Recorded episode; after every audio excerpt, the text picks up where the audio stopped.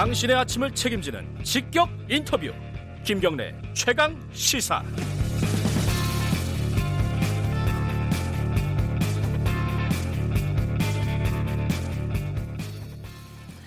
아, 변이수 하사라고 기억을 하실 겁니다. 이제 남성에서 여성으로 성 전환 수술을 받고 그 뒤에 군에서 강제로 전역이 됐죠. 어, 본인은 계속 국방 어, 자기는 이제 복무를 하겠다라고 얘기를 했는데 이게 또 마지막에 어, 전역 처분 취소 신청을 했는데 이걸 기각을 했습니다 군이. 그러니까 이제 못 하게 된 거죠 최종적으로. 뭐 그 다음에 남은 절차는 뭔지 그리고 여기에 대해서 어떻게 생각해야 되는지 오늘 오랜만에 모시네요. 군 인권센터 임태훈 소장님 나와 계십니다. 안녕하세요. 네, 안녕하십니까. 그 지난 3일인가요? 그 변호사가 이 강제 전역을 취소해 달라고 이제 청구를 한 거잖아요, 군한테. 네, 소, 그, 소청을 한 거죠. 소청을 했는데 네. 그거를 결과적으로는 기각했죠. 기각을 했다. 네. 이게 이제 최종적인 결정이 돼버리는 건가요? 어떻습니까? 어, 군에서는 최종적인 결정이죠. 그래요. 그다음부터는 예. 소송으로. 그렇습니다. 행정 소송을 음. 해서 이제 승소를 해야지만이 네. 복직 결정을 받을 수가 있는 것이죠. 일단 그 군에서는 이거를 기각한 뭐 명분이 있을 거 아닙니까? 이유가 어떤 거라고 설명을 해요? 아, 군이 참 육군이 이제 인사소청 기각하면서도 궁색했을 겁니다. 왜냐하면 음. 어, 본인들이 전역 처분을 할 때는 남성으로서 네. 음경과 고환이 없기 때문에 네. 군인사법상 어, 이 심신장애로 규정을 해서 음흠. 전역을 시켜버린 것이거든요. 강제 전역 할 때는 네 그렇죠. 남성인데 뭔가 그 군에서 규정한 남성에 적합하지 않기 때문에 그러니까 신체 장애가 있다고 본 거죠. 어, 남성인데 어. 이제 생식 능력이 없기 때문에 음. 장애가 있다라고 해서 심신 장애로 네 예. 그렇습니다. 그런데 이번에는 그, 그로부터 19일 뒤에 청주지법이 예. 어, 성별 변경 허가를 해줬습니다. 음, 여성으로 완전 인정을 예, 해준 거죠. 예, 여성으로 예. 인정했는데 그 과정을 보더라도 사실은 버, 법원이 어떤 결정을 했냐면요. 네.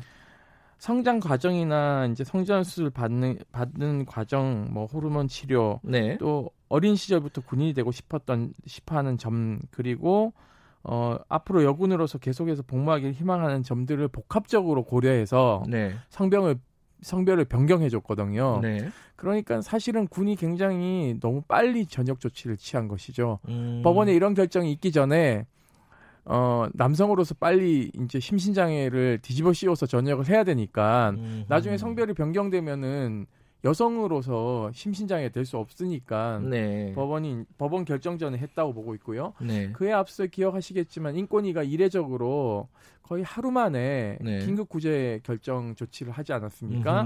그거 그것도 사실은 어 이제 기본권 침해가 우려되기 때문에 네.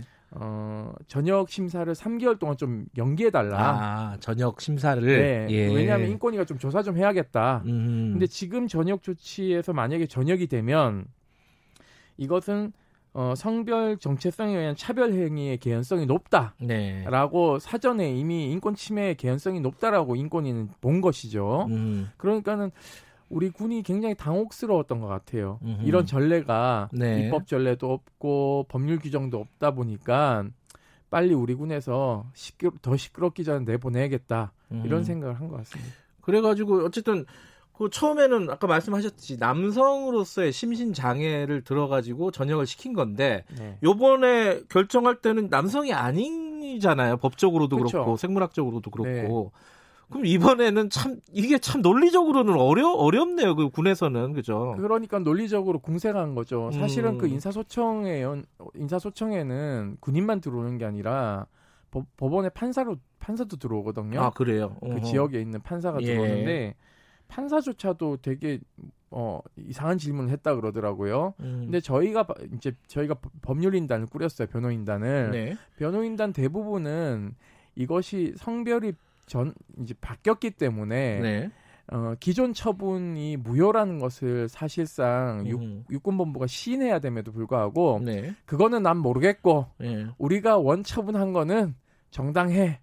그 남성이로 보는 거죠 여전히. 음흠. 그렇기 때문에 행정법원에서 이제 소송의 쟁점은 여성으로 보, 볼 것이냐 남성으로 볼 것이냐가 쟁점이 될 것이고요. 네. 그리고 중요한 것은 심신 장애가 있다 하더라도 반드시 다 전역하는 것은 아닙니다. 어 그래요? 이 사람이 어, 예. 군 복무를 할 수 있는 신체적 여건을 가지고 있느냐 가지지 않느냐의 핵심적인 기준을 봐야 되는 것이죠. 네. 기억하시겠지만 우리 피우진 국가보훈처장 예, 예. 아시죠? 예. 당시 유방암으로 헬기 조종을 더 이상 할 수 없, 없, 없다라는 판단하에서 어, 나머지 한쪽 그 유방, 유방 도 네. 절개 수술을 해서 군 복무를 희망을 했는데 우리 군은 가차 없이 조종도 잘할 수 있는 피우진 중령을 전역 처분을 하지 않았습니까? 아, 예. 이것도 소송에서 이겨서 복직했거든요. 예. 그 이후로 암 환자, 암이 무조건 걸렸다 음. 하더라도 심신장애로 전역하지는 않습니다. 음흠. 그러니까 계속해서 탱크를 모을 수 있느냐 없느냐 네. 이런 것들을 봐야 되는데 그건 난 모르겠고 예. 너는 음경이 없기 때문에 나가라고 얘기하는 것이죠. 아 그러네요. 그러니까 군도 여러 가지 이제 직무가 있지 않겠습니까? 그렇죠? 예를 들어 뭐 어디 신체 자, 눈에 보이는 장애가 있다 하더라도 다른 직무를 또 할 수 있는 경우도 있을 것이고, 네네. 그죠?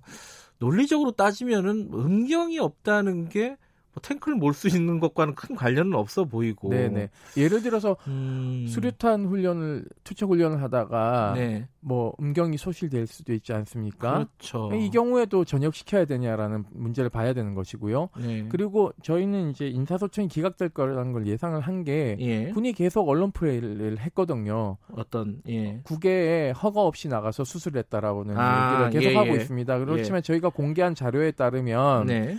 어 그 군의관이 수술 소견을 냈고 네. 어, 군단장과 여단장에 다 허가를 받아서 국외 여행 허가가 수술 목적이라는 게 나와 있어요. 네. 그렇기 때문에 육군이 제가 봤을 땐 행정법원에 가서는 변명이 굉장히 궁색해지지 않을까라는 음. 판단을 하고 있습니다. 그 변호사 같은 경우에는 그 소송을 냈나요? 아니면 지금 계획을 하고 있는 건가요? 계획을 하고 있죠. 음. 변호인단들이 모여서 네. 변호사분들이 소청 소청 기각 결정문이 아직 안 왔어요. 네. 그것을 면밀히 살펴보고 네. 소청이 기각이 부당함을 저희가 이제 법리적으로 네. 이제 만들어서 이제 행정 소송을 이제 내야 되는 음. 것이죠. 조만간 아마 당사자와 변호인단이 모여서 회의를 할 거라고 예상하고 있습니다. 그러니까 그 트랜스젠더, 그러니까 성 전환 한 사람이 이 군 복무와 관련된 이 갈등을 빚어가지고 소송까지 가는 건 이번이 처음인 거죠? 처음이죠. 건국 이래 음. 건군 이래 처음이고요. 건군 이래 처음이고 예. 그런 경우는 있었습니까? 성소수자 가 있, 있 잖아요 또, 이, 뭐 트랜스젠더와 또 다른 성소 네네. 그런 부분에 대해서 이제 군 적합성, 복무 적합성 이런 걸 가지고 다퉜던 경우는 있어요? 어, 성전환자에 대한 부분은 네. 이제 성별 주체성 장애로 해서 네. 이제 전역을 시키는 게 우리 군의 예. 입장인데 그 전에 이제 남성 동성애자나 여성 예. 동성애자란 이유만으로는 네. 전역 처분한 사례는 없습니다. 그래요. 네. 음. 그러면 이제 요번에 어떤 소송 결과에 따라서 전체적으로 어떤 기준이라든가 이런 게 정해질 가능성이 높겠네요. 그죠? 그렇죠. 일단은 음. 남성에서 여성으로 성전환 수술을 하려고 음. 하는 사람 네. 또는 했던 사람들이 이제 어떻게 이 사건 이후에 네. 소송에서 판결문에 따라서 네. 뭐 복직을 한다던가 또는 어, 군에서 계속 복무를 희망하는 것이 어, 허락되는 기준점이 될 수 있겠다고 볼 수 있죠. 궁극적으로는 어떤 게 뭐 제도적으로 이런 조항이 들어가야 된다고 보십니까? 뭐 성 전환자를 위한 예외 규정 같은 것들이 선, 들어가야 되는 선진국 군대는 예. 이미 다 복무 허용을 하고 있거든요. 음흠. 20여 개국 정도가 네. 허가를 하고 있기 때문에 네. 전투력의 문제만 없다면 네. 저는 우리 여군 여, 여성에게도 군이 문을 열었지 않습니까? 네. 그렇듯이 다양한 어떤 어, 성적 지향을 가진 사람이라든가 네. 성 정체성을 가진 사람도 군에서 훌륭할, 훌륭하게 복무할 수 있도록 해줘야 된다고 생각하고 음. 있습니다. 미군만 보더라도 얼마 전까지 주한 미군 부사령관이 레즈비언이었거든요. 네. 원스타. 그렇기 때문에 복무에는 뭐 전혀 문, 지장도 없고 네. 그리고 뭐 단합하는데도 문제가 없기 때문에 오히려 네. 그런 다양성을 포용하는 군대가 사실은 싸움을 더 잘하거든요. 음. 그렇기 때문에 우리 군도 선직군 군대하고 어깨를 나란히 하려면 예. 이제 복무 허용의 길을 열어야 되지 않겠나라는 생각을 가지고 있습니다. 근데 사실 이제 최근에 국회에서도 그 차별금지법 때문에 이제 네. 한바탕 소동이 있었잖아요. 네 정의당에서 발의를 했는데 발의도 어려웠고 네네. 실제로 여론조사 설문조사를 해보니까 국회의원들 상당 부분 수는 얘기하기도 꺼려하고 있고. 그래도 60, 네. 민주당에서 65명의 의원이 찬성한다고 나와서 전 좀 놀랐습니다. 사실은 음, 오히려요. 예, 아, 예. 그 숫자가. 네네. 아. 왜냐하면은 기존의 20대 국회에서는 민주당에서는 이거 얘기하기가 좀 굉장히 음. 꺼려했거든요. 왜냐하면 음. 19대 때 그 법안을 냈던 의원들이 전화 폭탄과 항의를 너무 많이 받아서 예. 법안 철회하고 이랬는데 네. 그에 비해서 65명이고 민, 미래통합당에서도 한 7명 정도가 음. 찬성하고 있어서 아 이게 국회가 조금 바뀌고 있구나. 그래요. 왜냐하면 음. 여론조사에서도 이미 80% 정도가 찬성을, 하죠. 찬성을 네. 하고 있기 때문에 네. 민도를 반영하는 것이 또 국회의 모습이기 음. 때문에 저는 점진적으로 차별 문제에 대해서는 우리도 선진국화될 가능성이 높다. 그렇게 음. 가고 있다라고 보고 있습니다. 근데 아직도 이제 어쨌든 3분의 2 정도는 찬반 의견, 의견을 밝히는 것조차 좀 꺼리는 분위기인 거예요. 네네네. 국회의원들만 네네네. 보더라도 여러 가지 해석이 있습니다. 뭐, 뭐 개신교라는 해석도 있고 원인이 네네. 뭐 이렇게 사회적인 어떤 통념 때문일 수도 있고 네네.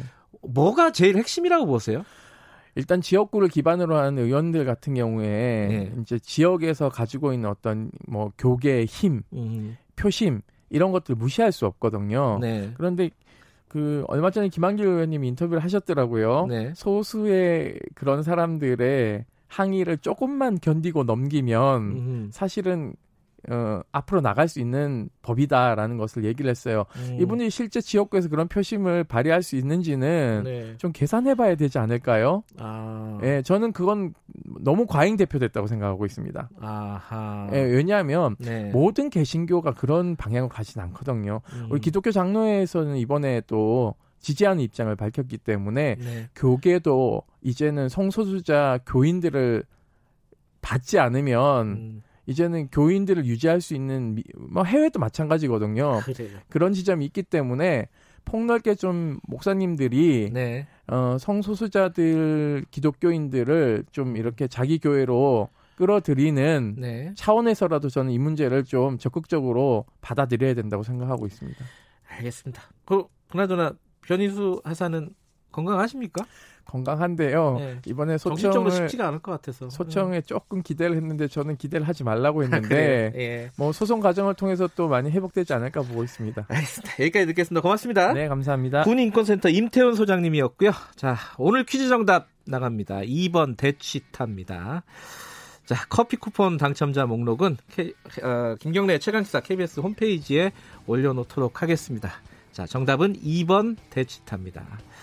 자, KBS 일라디오 김경래 최강사 7월 6일 오늘 여기까지 하고요. 저는 뉴스타파 기자 김경래였고요. 0906님이 암이라고요. 방탄소년단 언급돼서 행복했답니다. 내일 다시 돌아오겠습니다. 고맙습니다.